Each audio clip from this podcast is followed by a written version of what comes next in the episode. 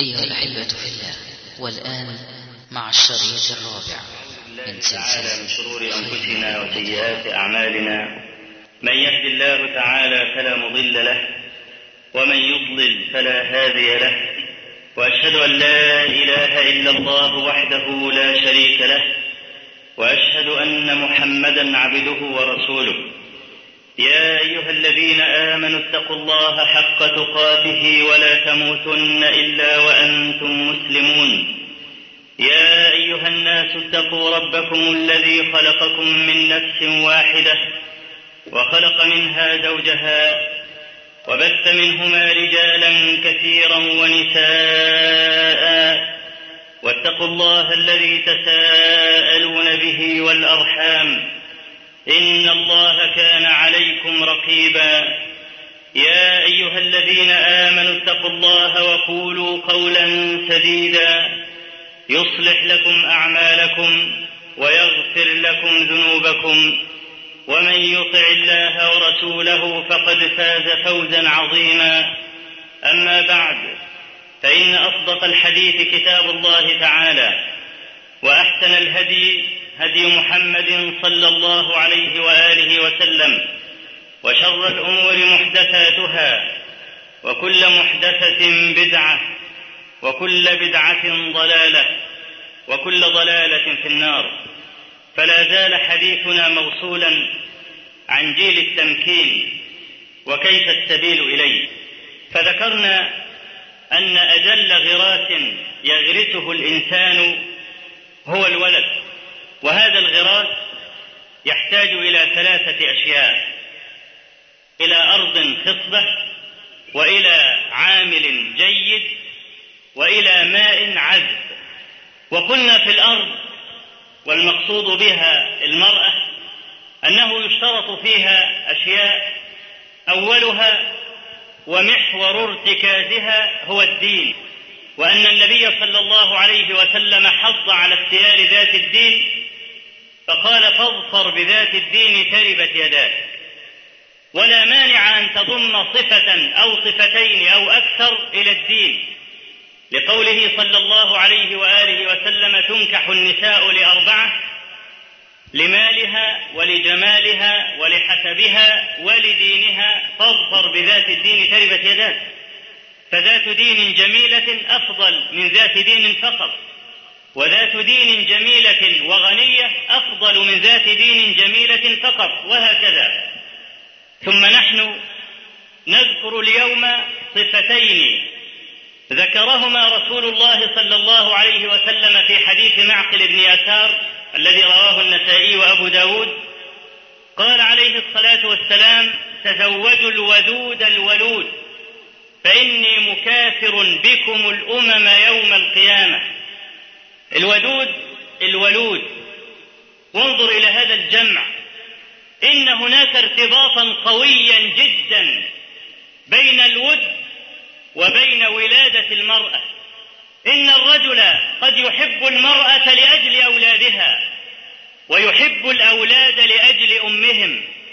والعلاقة بين الرجل والمرأة إذا أنجب منها الولد أقوى وأمتن من العلاقة بين الرجل وامرأة لا ينجب منها.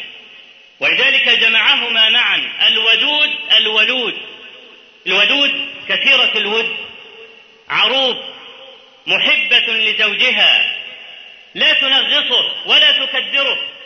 وإنه لا يطول عجبي أن تدفع المرأة زوجها دفعا. إلى العمل فترة وفترتين وثلاث ويأتي الرجل في آخر اليوم يشتكي مفاصله ويشتكي ظهره ويشتكي صداعا في رأسه ومع ذلك لا ترضى المرأة. أي ود هذا؟ وأي وفاء؟ أي وفاء؟ كيف تسعد المرأة بحياتها وهي ترى إلفها؟ يعاني هذه المعاناة. ولا تعيش معه على ذات يده. إن النبي عليه الصلاة والسلام امتدح نساء قريش كما رواه الشيخان من حديث أبي هريرة رضي الله عنه. قال خير نساء ركبن الإبل نساء قريش. لماذا؟ أحناه على ولد وأرعاه على زوج في ذات يده. لذلك كن خير النساء. أحناه على ولد وأرعاه على زوج في ذات يده. تريد أن تعرف المرأة الودود؟ فاعتبر بحال خديجة رضي الله عنها. سيدة النساء في الصحيحين من حديث عائشة وذكرت بدء الوحي وأن النبي صلى الله عليه وسلم كان يتحنث في غار حراء ولما جاءه الملك وقال له اقرأ قال ما أنا بقارئ وهزه هزا عنيفا رجع رسول الله صلى الله عليه وسلم إلى داره يرجف فؤاده. وقال زملوني زملوني. وقال لخديجة لقد خشيت على نفسي. قالت كلا والله لا يخزيك الله أبدا. وفي رواية وقعت في بعض روايات صحيح البخاري قالت كلا والله لا يحزنك الله أبدا. إنك لتصل الرحم. وتحمل الكل وتقري الضيف وتساعد الضعيف وتعين على نوائب الحق. فانظر إلى كمال عقلها وصدقها وحسن مواساتها لزوجها. أما كمال عقلها فلأن الإنسان إذا أصابه الروع والفزع احتاج أن يذكره أحد بمآثره وصفاته ومن أمثلة ذلك ما رواه الإمام مسلم رحمه الله في صحيحه من حديث عبد الرحمن بن شماسة المهري رحمه الله قال دخلنا على عمرو بن العاص وهو في سياقة الموت فلما رآنا حول وجهه إلى الجدار وبكى طويلا فأقبل عليه ابنه عبد الله ابن عمرو رضي الله عنه وقال يا أبتي ألم يبشرك رسول الله صلى الله عليه وسلم بكذا وكذا؟ فواساه. وذكره بالبشارات وهو بين يدي الموت. فإن هذا أدعى أن يطمئن قلبه. فلما سمع ذلك أقبل عليهم. فقال لقد رأيتني على أطباق ثلاث أي على ثلاث مراحل في حياتي. لقد رأيتني وما أحد أشد بغضا إلي من النبي صلى الله عليه وسلم ولا أحب إلي من أن أكون استمكنت منه فقتلته. فلئن مت على هذا الحال لكنت من أهل النار. ثم أسلمت. فجئت النبي صلى الله عليه وسلم فقلت يا رسول الله أبسط يدك فلأبايعك. فبسط يده فقبضت يدي. قال ما لك يا عم؟ قلت أردت أن أشترط. قال تشترط بماذا؟ قلت أشترط أن يغفر لي. قال يا عم أو ما علمت أن الإسلام يهدم ما قبله وأن الحج يهدم ما قبله وأن الهجرة تهدم ما قبلها؟ قال فما كان أحد أحب إلي من النبي صلى الله عليه وسلم وما كنت أملأ عيني منه إجلالا له. ولئن سئلت أن أصفه لكم ما استطعت ذلك. لأنني ما كنت أملأ عيني منه إجلالا له فلئن مت على هذا الحال لرجوت أن أكون من أهل الجنة. ثم حدثت أشياء لا أدري ما الله صانع بي. وأيضا لما حضرت سفيان الثوري الوفاة رحمه الله انتفض وبكى فقال له عبد الرحمن بن مهدي تلميذه الوفي قال ما لك؟ ألست تقدم على الذي كنت تعبده؟ أسكن فسكن فزع من الموت. فذكره أنه قادم على الذي نصب له والذي كان يقوم الليالي له والذي كان يتحمل الهجير في الصيام له. هو مقدم عليه فلما الفزع؟ فذكره وما كان سفيان يغفل وقد قضى حياته كلها لله عز وجل. لكنه الفزع الذي ينسي الإنسان حلمه ويزيل عنه عقله. فإذا وقع المرء في مثل هذا الفزع احتاج إلى حسن المواساة. رجع النبي صلى الله عليه وسلم يرجف فؤاده مما رأى. وهو يقول لقد خشيت على نفسي فقالت وصدرت ذلك بالقسم من قبل أن يبعث النبي صلى الله عليه وسلم. قالت كلا والله لا يخزيك الله أبدا ليس مثلك. واستدلت على كريم شمائله وجميل نعوته أنه لا يخزى. إنك لتصل الرحم وتحمل الكل الكل العالة يحمله حملا.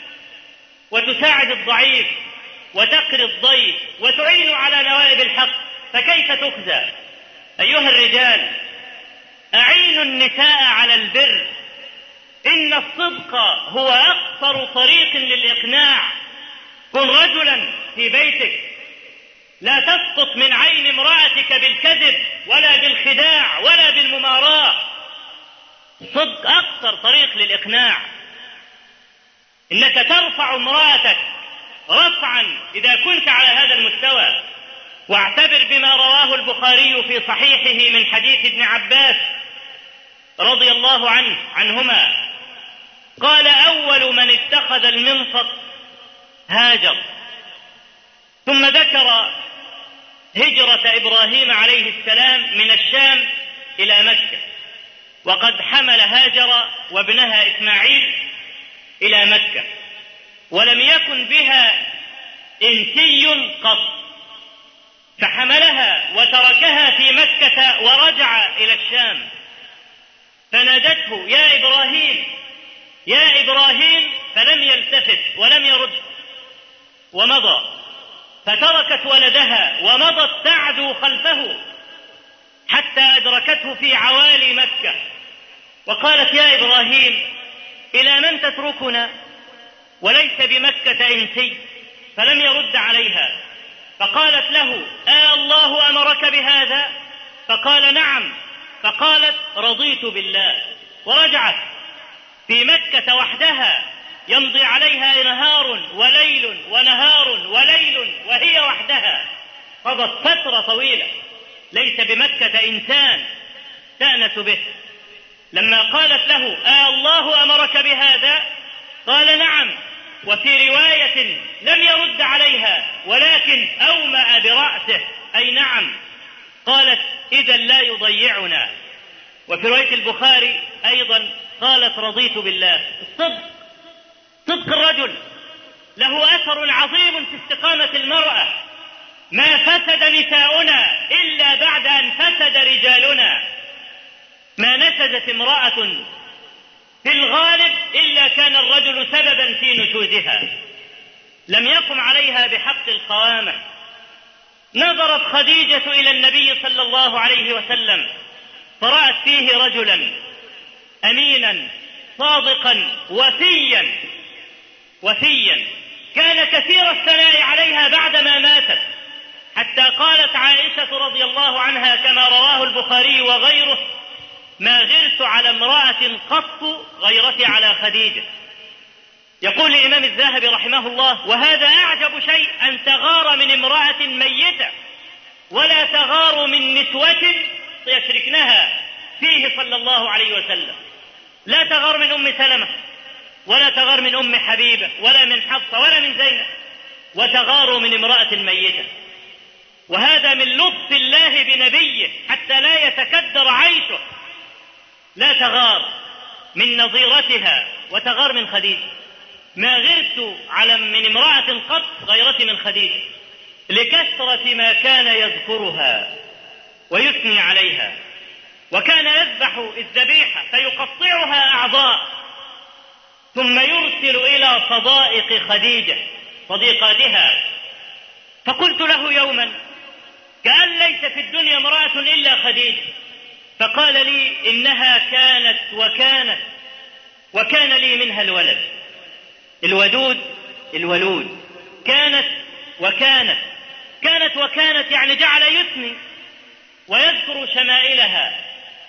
وفي مرة كما في صحيح البخاري استأذنت هالة بنت خويلد أخت خديجة وكان صوتها يشبه صوت خديجة. واستئذانها يشبه استئذان خديجة. وذلك بعد موت خديجة رضي الله عنها بزمان. استأذنت هالة بنت خويلد فلما سمع صوتها ارتاع لذلك. ارتاع يعني فزع وهذا هو فزع الشوق اللهفة. وفي الرواية الأخرى ارتاح لذلك. وقال اللهم هالة يعني اللهم اجعلها هالة نفس الاستئذان ونفس الصوت. قالت عائشة فغرت غرت مجرد الصوت يذكره بها. طريقة الاستئذان يذكره بها.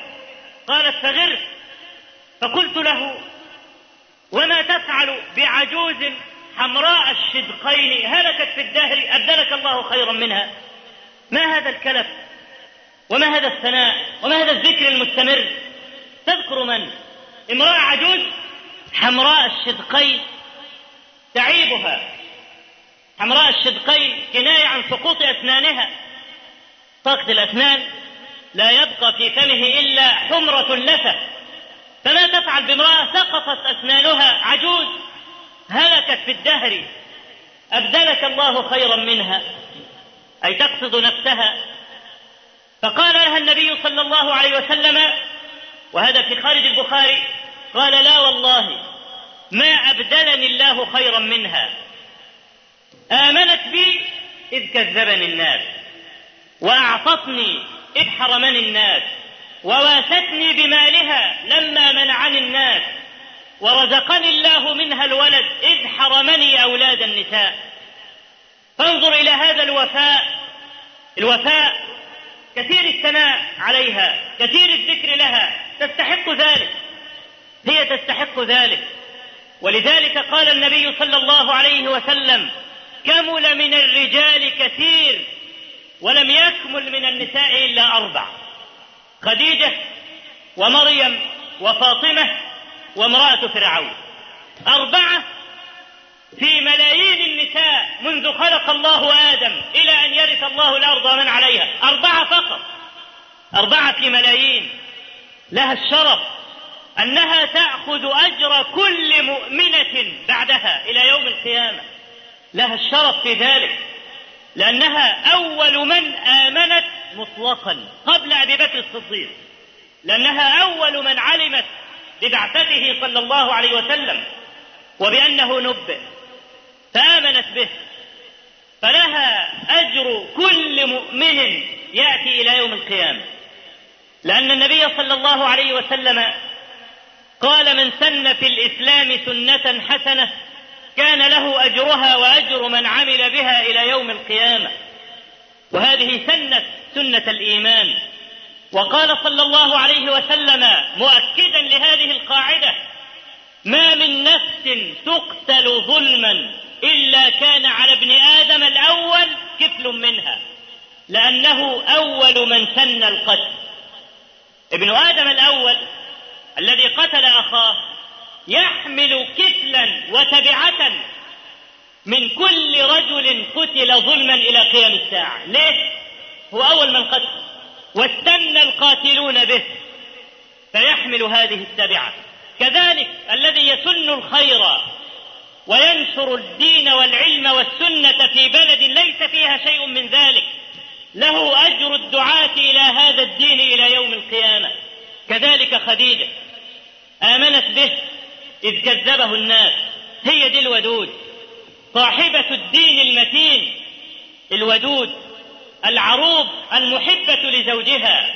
قال الله تبارك وتعالى الرجال قوامون على النساء بما فضل الله بعضهم على بعض وبما أنفقوا من أموالهم. ثم ذكر صنفي النساء.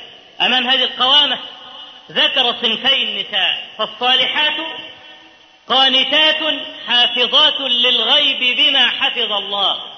هو ده الصنف الأول. واللاتي تخافون نشوزهن. الصنف الثاني. فعظوهن واهجروهن في المضاجع واضربوهن. فإن أطعنكم فلا تبغوا عليهن سبيلا. إن الله كان عليا كبيرا. فانظر بعدما ذكر القوامة قال فالصالحات.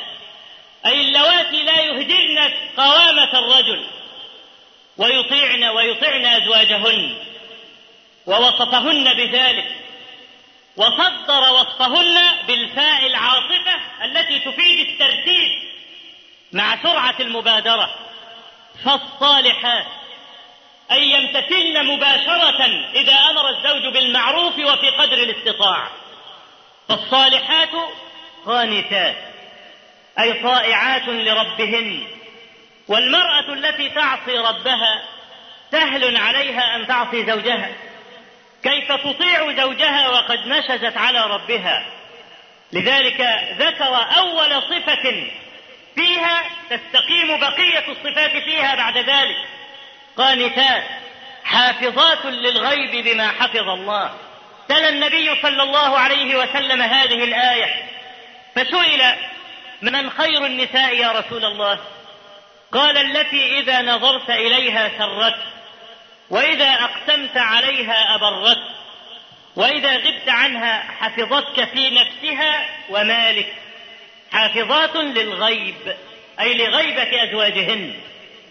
إذا غاب الزوج تحفظ ماله وتحفظ عرضه.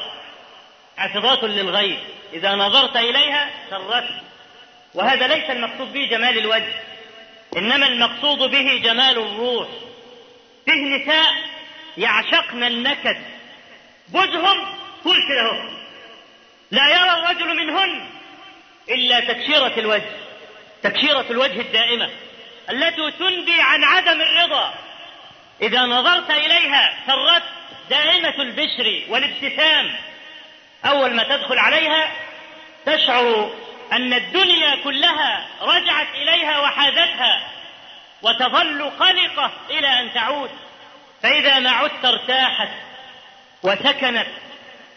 هو ده معنى إذا نظرت إليها سرت وإذا أقسمت عليها لا تحنثك في يمينك.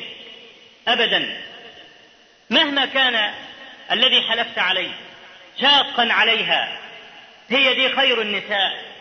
اللي هو يجمعها قوله صلى الله عليه وسلم الودود كثيرة الود دائمة البشر أقول قولي هذا وأستغفر الله لي ولكم. الحمد لله رب العالمين له الحمد الحسن. والثناء الجميل. وأشهد أن لا إله إلا الله وحده لا شريك له. يقول الحق وهو يهدي السبيل. وأشهد أن محمدا عبده ورسوله. صلى الله عليه وعلى آله وصحبه وسلم. فالصالحات قانتات حافظات للغيب. حافظات للغيب. يدخل في قوله تعالى حافظات للغيب. أن تحفظ المرأة غيب زوجها فلا يطلع عليه أحد. نساء اطلعن على بعض عورات الأزواج من فعل المعاصي فإذا غضبت تفشي كل ذلك وهي تشتكي. تقول إنه يفعل كذا وكذا وكذا وتعدد ما غاب عن الناس. لماذا تفضحين زوجك عند الخلاف؟ لا يقال هذا الشيء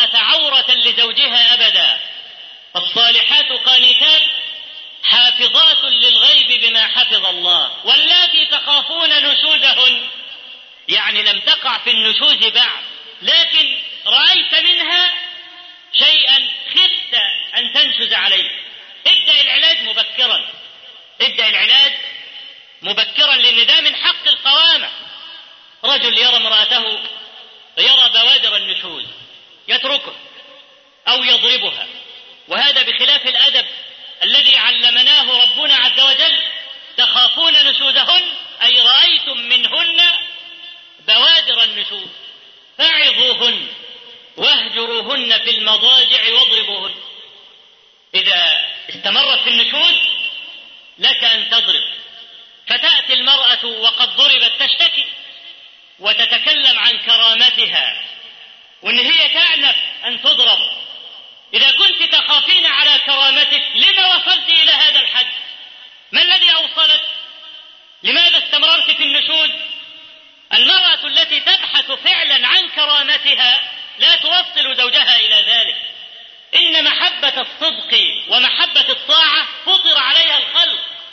فمستحيل أن تجد رجلا متزنا له زوجة صالحة يضربها أو يهينها. ذروة أنت وشمس فلتنير العالمين من علاك فقبل أن تبحث المرأة عن كرامتها وتشتكي وتقول كرامتي ولا أسمح له أن يضرب نقول لها لا توصلي زوجك ولا نفسك إلى هذا الحد.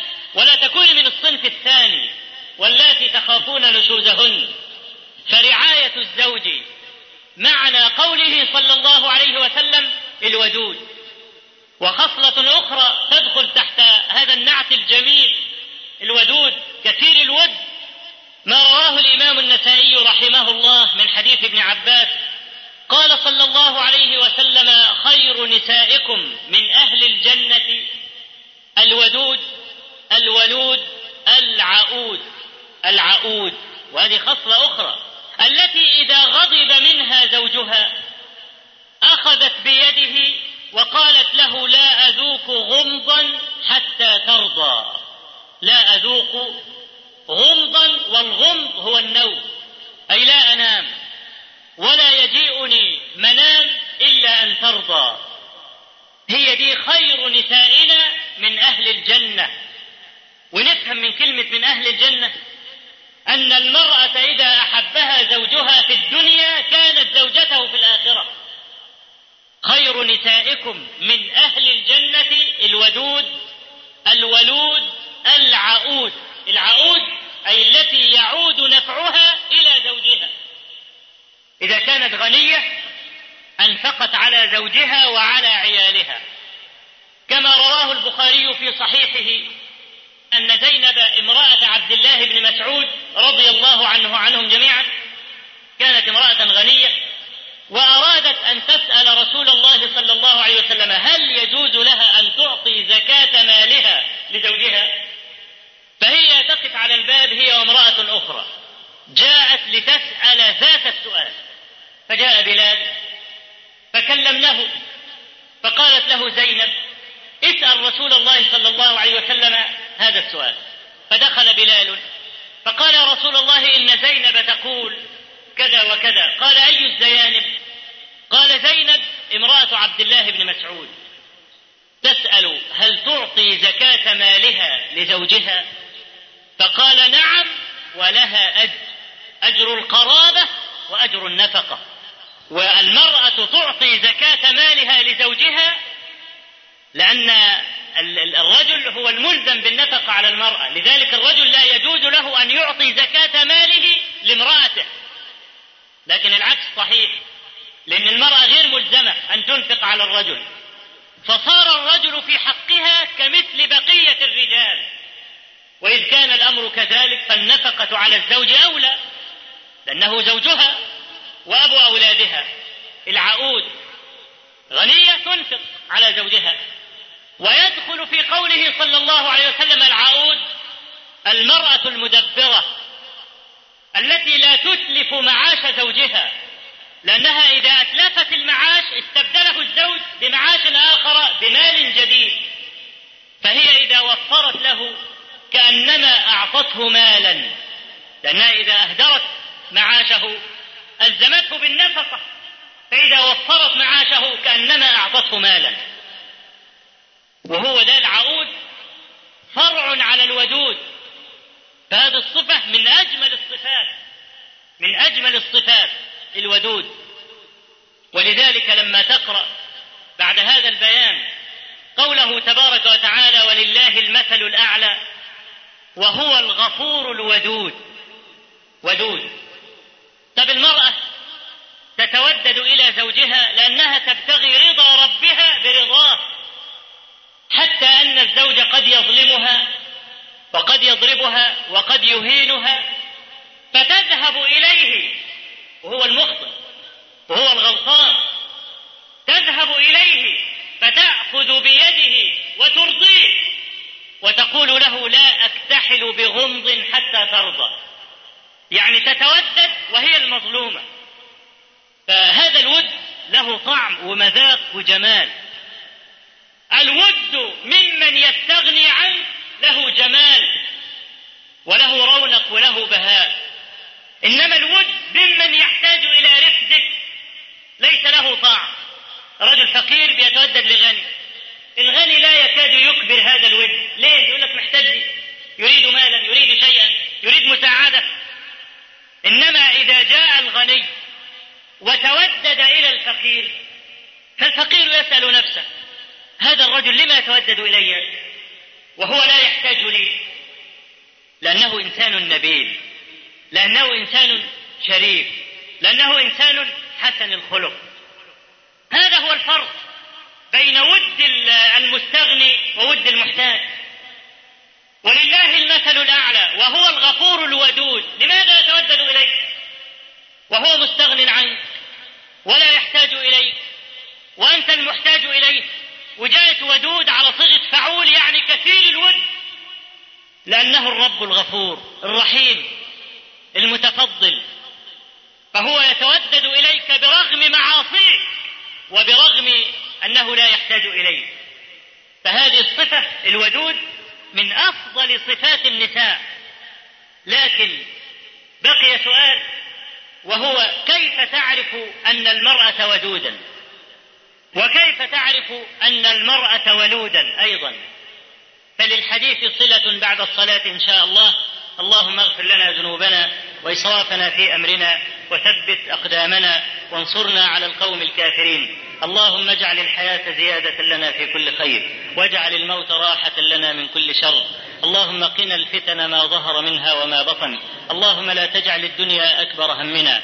ولا مبلغ علمنا ولا تجعل مصيبتنا في ديننا ولا تسلط علينا بذنوبنا من لا يخافك ولا يرحمنا. رب آت نفوسنا تقواها وزكها أنت خير من زكاها أنت وليها ومولاها. اللهم اغفر لنا هزلنا وجدنا وخطأنا وعمدنا وكل ذلك عندنا.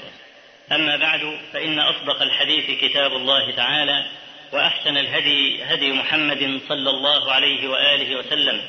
وشر الأمور محدثاتها وكل محدثة بدعة وكل بدعة ضلالة وكل ضلالة في النار. اللهم صل على محمد وعلى آل محمد كما صليت على إبراهيم وعلى آل إبراهيم.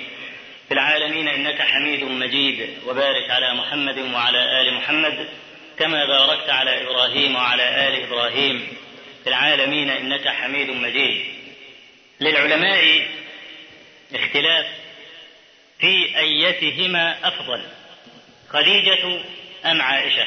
مع ما هو مستفيض لنا من فضل عائشة رضي الله عنها ومحبة النبي صلى الله عليه وسلم إياها.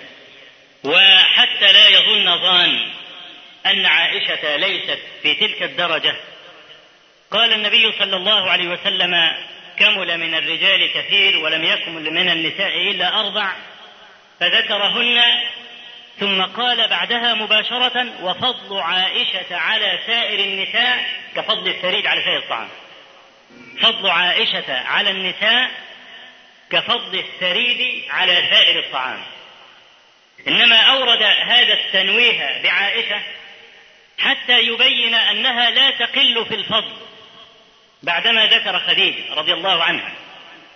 فالذي عليه أكثر أهل العلم أن خديجة أفضل. والتحقيق أن المسألة فيها تفصيل. فخديجة أفضل للنبي صلى الله عليه وسلم وعائشة أفضل لأمته لأن عائشة رضي الله عنها نقلت ما لا يحصى من الأحكام الشرعية كثرة وانتفع الناس جميعا بها وبفقهها وعلمها. أما خديجة رضي الله عنها فكانت أفضل للنبي صلى الله عليه وسلم وهذا هو الذي يفضلها. لأن الأفضل للنبي صلى الله عليه وسلم خيرا من الأفضل لأمته. وشيخ الإسلام ابن تيمية رحمه الله وهو يناقش أحد الروافض في كتاب منهاج السنة النبوية في الرد على الشيعة القدرية. وهو بيذكر وهم بيذكروا أن علي أفضل الصحابة جميعا فيحتج بحجج منها أن عليا ركب على أكتاف النبي صلى الله عليه وسلم وذكر حديثا مطعونا فيه عند أهل العلم. أبي طالب ذهبوا إلى الكعبة وكان في صنم فوق الكعبة لا يجرؤ أحد على مسه ولا يعني تحطيمه. فأراد النبي صلى الله عليه وسلم أن يحطم هذا الوثن. فانطلق هو وعلي بن أبي طالب. فأراد النبي صلى الله عليه وسلم أن يصعد فوق أكتاف علي ليأتي بهذا الوثن ويكسره فعجز علي عن حمله. فقال النبي صلى الله عليه وسلم له اصعد أنت. فصعد علي على أكتاف النبي عليه الصلاة والسلام وأتى بالوثن فكسره. فقالوا إن من خصائص علي أنه أن النبي صلى الله عليه وسلم حمله ولم يحمل أحدا غيره. فرد شيخ الإسلام ابن تيمية العالم الرباني المفتوح عليه قال لا شك أن من انتفع به النبي صلى الله عليه وسلم خيرا ممن انتفع بالنبي صلى الله عليه وسلم ده لو عكستوها تكون صحيح.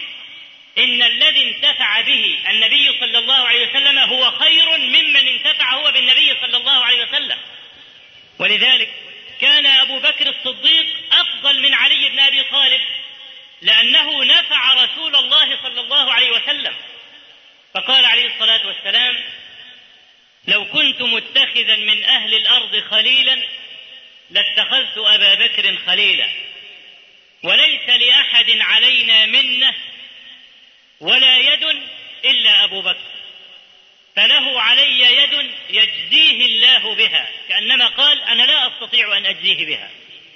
إنما الذي يكافئه هو الله تبارك وتعالى يجزيه الله بها. فانتفع النبي صلى الله عليه وسلم بأبي بكر أكثر من انتفاعه بأي أحد فلذلك كان هو أفضل. فخديجة كانت أفضل. لأنها نفعت الرسول عليه الصلاة والسلام ثم نفعته في وقت عز فيه النصير. وأنت تريد أن تعرف شمائل الناس ونعوت الخلق اختبرهم في وقت المحن وقت الشدائد. جزى الله الشدائد كل خير عرفت بها عدوي من صديقي. هي دي الشدائد التي تظهر معدن الإنسان. لولا اشتعال النار فيما جاورت ما كان يعرف طيب عرف العود. لولا إن النار ولعت البخور ما عرفت حلاوة رائحة البخور. فخديجة رضي الله عنها أفضل ويدل على ذلك قول النبي صلى الله عليه وسلم لعائشة لما قالت لو أبدلك الله خيرا منها قال لا والله ما أبدلني الله خيرا منها. ما أبدلني الله خيرا منها. وفي صحيح مسلم أنها أكثرت على النبي صلى الله عليه وسلم من اللوم في الثناء على خديجة. أكثرت عليه فقال لها إني رزقت حبها. يا سلام على الكلمة دي.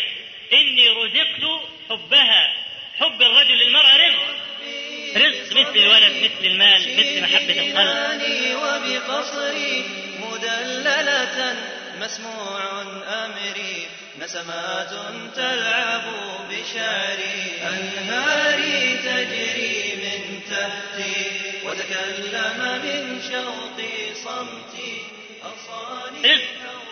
يعني لا تلوميني فأنا مغلوب على الثناء عليها. أنا مغلوب على الثناء عليها لأني رزقت حبها. وحب الرجل للمرأة ليس وليد صفرة إنما هو بسبب شمائل المرأة والرجل ليس مغفلا. المرأة أحيانا تريد أن تسمع الثناء من الرجل بلسانه. فإذا طال بها زمان مع أن الرجل بيعاملها معاملة جيدة وهي تلمس الحنان في تصرفاته وفي كرمه وفي عطفه ونبله وإغضائه عما يرى منها من المكروه ترى كل ذلك لكنها تحتاج إلى الكلام كل هذا يترجم. فإذا الرجل لم يتكلم تبتدي تلومه. أنت لماذا لا تتكلم؟ لماذا لا تقل لي كذا وكذا؟ وهي اللي تلقنه. فتضيع على نفسها. ليس الرجل غبيا. قد يسكت. وهو مقر بفضلها ومقر بمعروفها لكنه لا يحسن صناعة الكلام أو ربما لم يتكلم لعلة عنده. فلا تحمله المرأة العاقلة على الكلام حملا. كل إنسان ذكي ولو بنسبة. وكل إنسان يخلص إلى نفسه ويعترف بما يكابر به علانية يعترف بينه وبين نفسه في لحظات الصفاء. ولذلك بنقول يا جماعة أديم المعروف بمعروف. ليس أحد غبيا. الإنسان لما يخلو إلى نفسه لما يجي ينام أو يسكن ويبتدي بقى يقلب شريط الأحداث يبتدي يمر عليه المواقف فيعرف الوفي من غير الوفي. وهو معترف بذلك بينه وبين نفسه. إنك قد تخدع كل الناس بعض الوقت أو بعض الناس كل الوقت. لكنك لا تستطيع أن تخدع كل الناس كل الوقت. كل إنسان له لحظات يصفو فيها فالمرأة لا تكدر صفو زوجها لا سيما إذا لمست منه العشرة بالمعروف. وهناك حكاية ربما حكيتها هنا أو في مكان آخر. شبيهة بمثل هذا هي أن رجلا ماتت امرأته. أو مرضت فبكى عليها بكاء شديدا. فقال له بعض عواده لما تبكي علي هذا البكاء؟ نعم كانت مريضة. لما تبكي علي هذا البكاء؟ قال إنني أخشى لو ماتت من أين آتي بمثلها؟ وبعدين شرع يقص بعض شأنها معه. يقول هي امرأة مقاول كبير شهير وكان رجل معه مال وأنا كنت عاملا عند هذا المقاول. ولما لمس المقاول مني الإخلاص والأمانة والجد والتفاني طيره رئيس العمال فمارس عمله الجديد بكل إخلاص وود فأراد الرجل الذكي أن يحتفظ بماله وأن يتركه في يد أمينة فقال أزوج ابنتي من هذا الرجل. علشان إيه؟ يكلل هذا المال كله بالحفظ. فقال زوجني ابنته. وأنا عامل عنده فحفظت هذا المعروف. وكنت فقيرا. لم يكن عندي من المال ما أستطيع أن أجعلها في مستوى معيشة أبيها فكان يمضي علينا الأيام لا نأكل لحما. وكان موعدنا كل يوم جمعة عند أبيها على مائدة الغداء. فأبوها بقى إيه؟ يعني يأتي بما لذ وطاب وما تشتهي الأنفس وتسر به الأعين. قال فكانت لا تأكل شيئا من اللحم ولا الدجاج ولا الوز ولا البط ولا الكلام ده فيقولون لها لما ذلك؟ تقول فلان مزهقنا من كتر الحاجات دي. باكل بط على طول وز على طول ولحمة على طول. مش مش, قادر أبص الكلام كل يوم باكل الكلام وهي لا تأكله ولا تراه. كبر زوجها. هي ليه تفضحه؟ وليه كل ما يحصل مشكلة تشتكي إن هو مش عارف يأكلها ومش عارف يشربها وسايبها جوعانة؟ ليه كده؟ لماذا تؤذي زوجها؟ ولماذا تفضحه؟ وتجعله دونا في وسط الرجال؟ يقول وظلت على ذلك زمان وأنا لا أعرف. لحد ما حصل الكلام بين الرجل وبين حماة بين أبيها. بتقول له يا أخي ما بطل بقى تجيب لها وز وبط خليها تاكل عندنا وز وبط. كل ما نحط وز وبط لا كرهت الوز والبط. كل يوم فلان يجيب لنا وز وبط وفراخ. قال فلما سمعت هذا طفرت عيني. فصار يأخذ لها جزءا من هذا اللحم. يقول خلاص بقى آخذ حقي ناشف. طالما هي مش عايزة تأكل بقى آخذ حقي ناشف أنا ما استغناش عن أكل حماتي. ويأخذ الكلام ده وإيه؟ ويسوق المسألة على بعضها ويأخذ لها لحمة تاكل فقلت له حق لك أن تبكيه. ده يتكلم فيها كلام كثير. لكن هذا كان جزء من الذي ذكره. امرأة وفيه لا تفضح زوجها ولا تكشف ستره ابدا. يا ليت نساءنا يتعلمن من خديجة رضي الله عنها. استدلت على جميل نعوته أن الله لا يخزيه. قد يبتلي الله عز وجل المؤمن لكن لا يخزيه. يبتليه لكن لا يخزيه. ولذلك ما قالت لا والله لا يبتليك الله أبدا. ما قالتش كده؟ إنما قالت لا والله لا يخزيك. يبتلى المؤمن لكن يخرج من الدنيا بشرف. يخرج من الدنيا بالثناء الجميل والذكر الحسن من الناس. أقول قولي هذا وأستغفر الله العظيم لي ولكم. أحبتنا وختاما تقبلوا تحيات إخوانكم بتسجيلات العاصمة للإنتاج والتوزيع بالقاهرة والسلام عليكم ورحمة الله وبركاته.